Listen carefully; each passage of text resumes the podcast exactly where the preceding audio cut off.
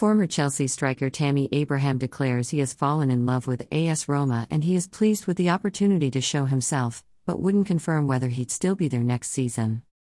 https colon slash slash youtube.com slash short slash 8 lsrr 8 question mark feature equals share.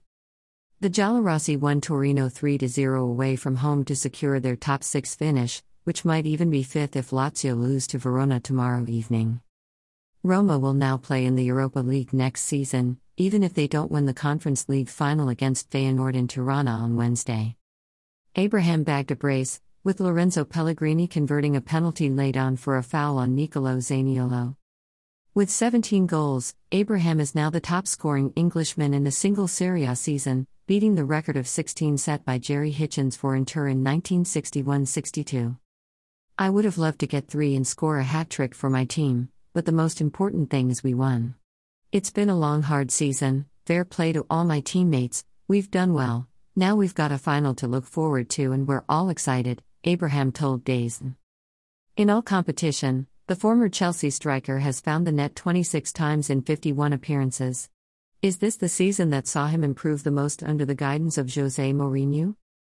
Like I've always said, I fell in love with this club from the first day and I will always help the team as much as possible with my goals and assists. It's been a good year for me. I hope to build on this year and hopefully we can finish with a trophy and it can be the perfect year. The Europa Conference League final is against Feyenoord on Wednesday evening in Tirana. This is a dream come true for Roma fans, for the club, we've made it to the final, now we have to rest and recover well, so hopefully we'll be celebrating on Wednesday night.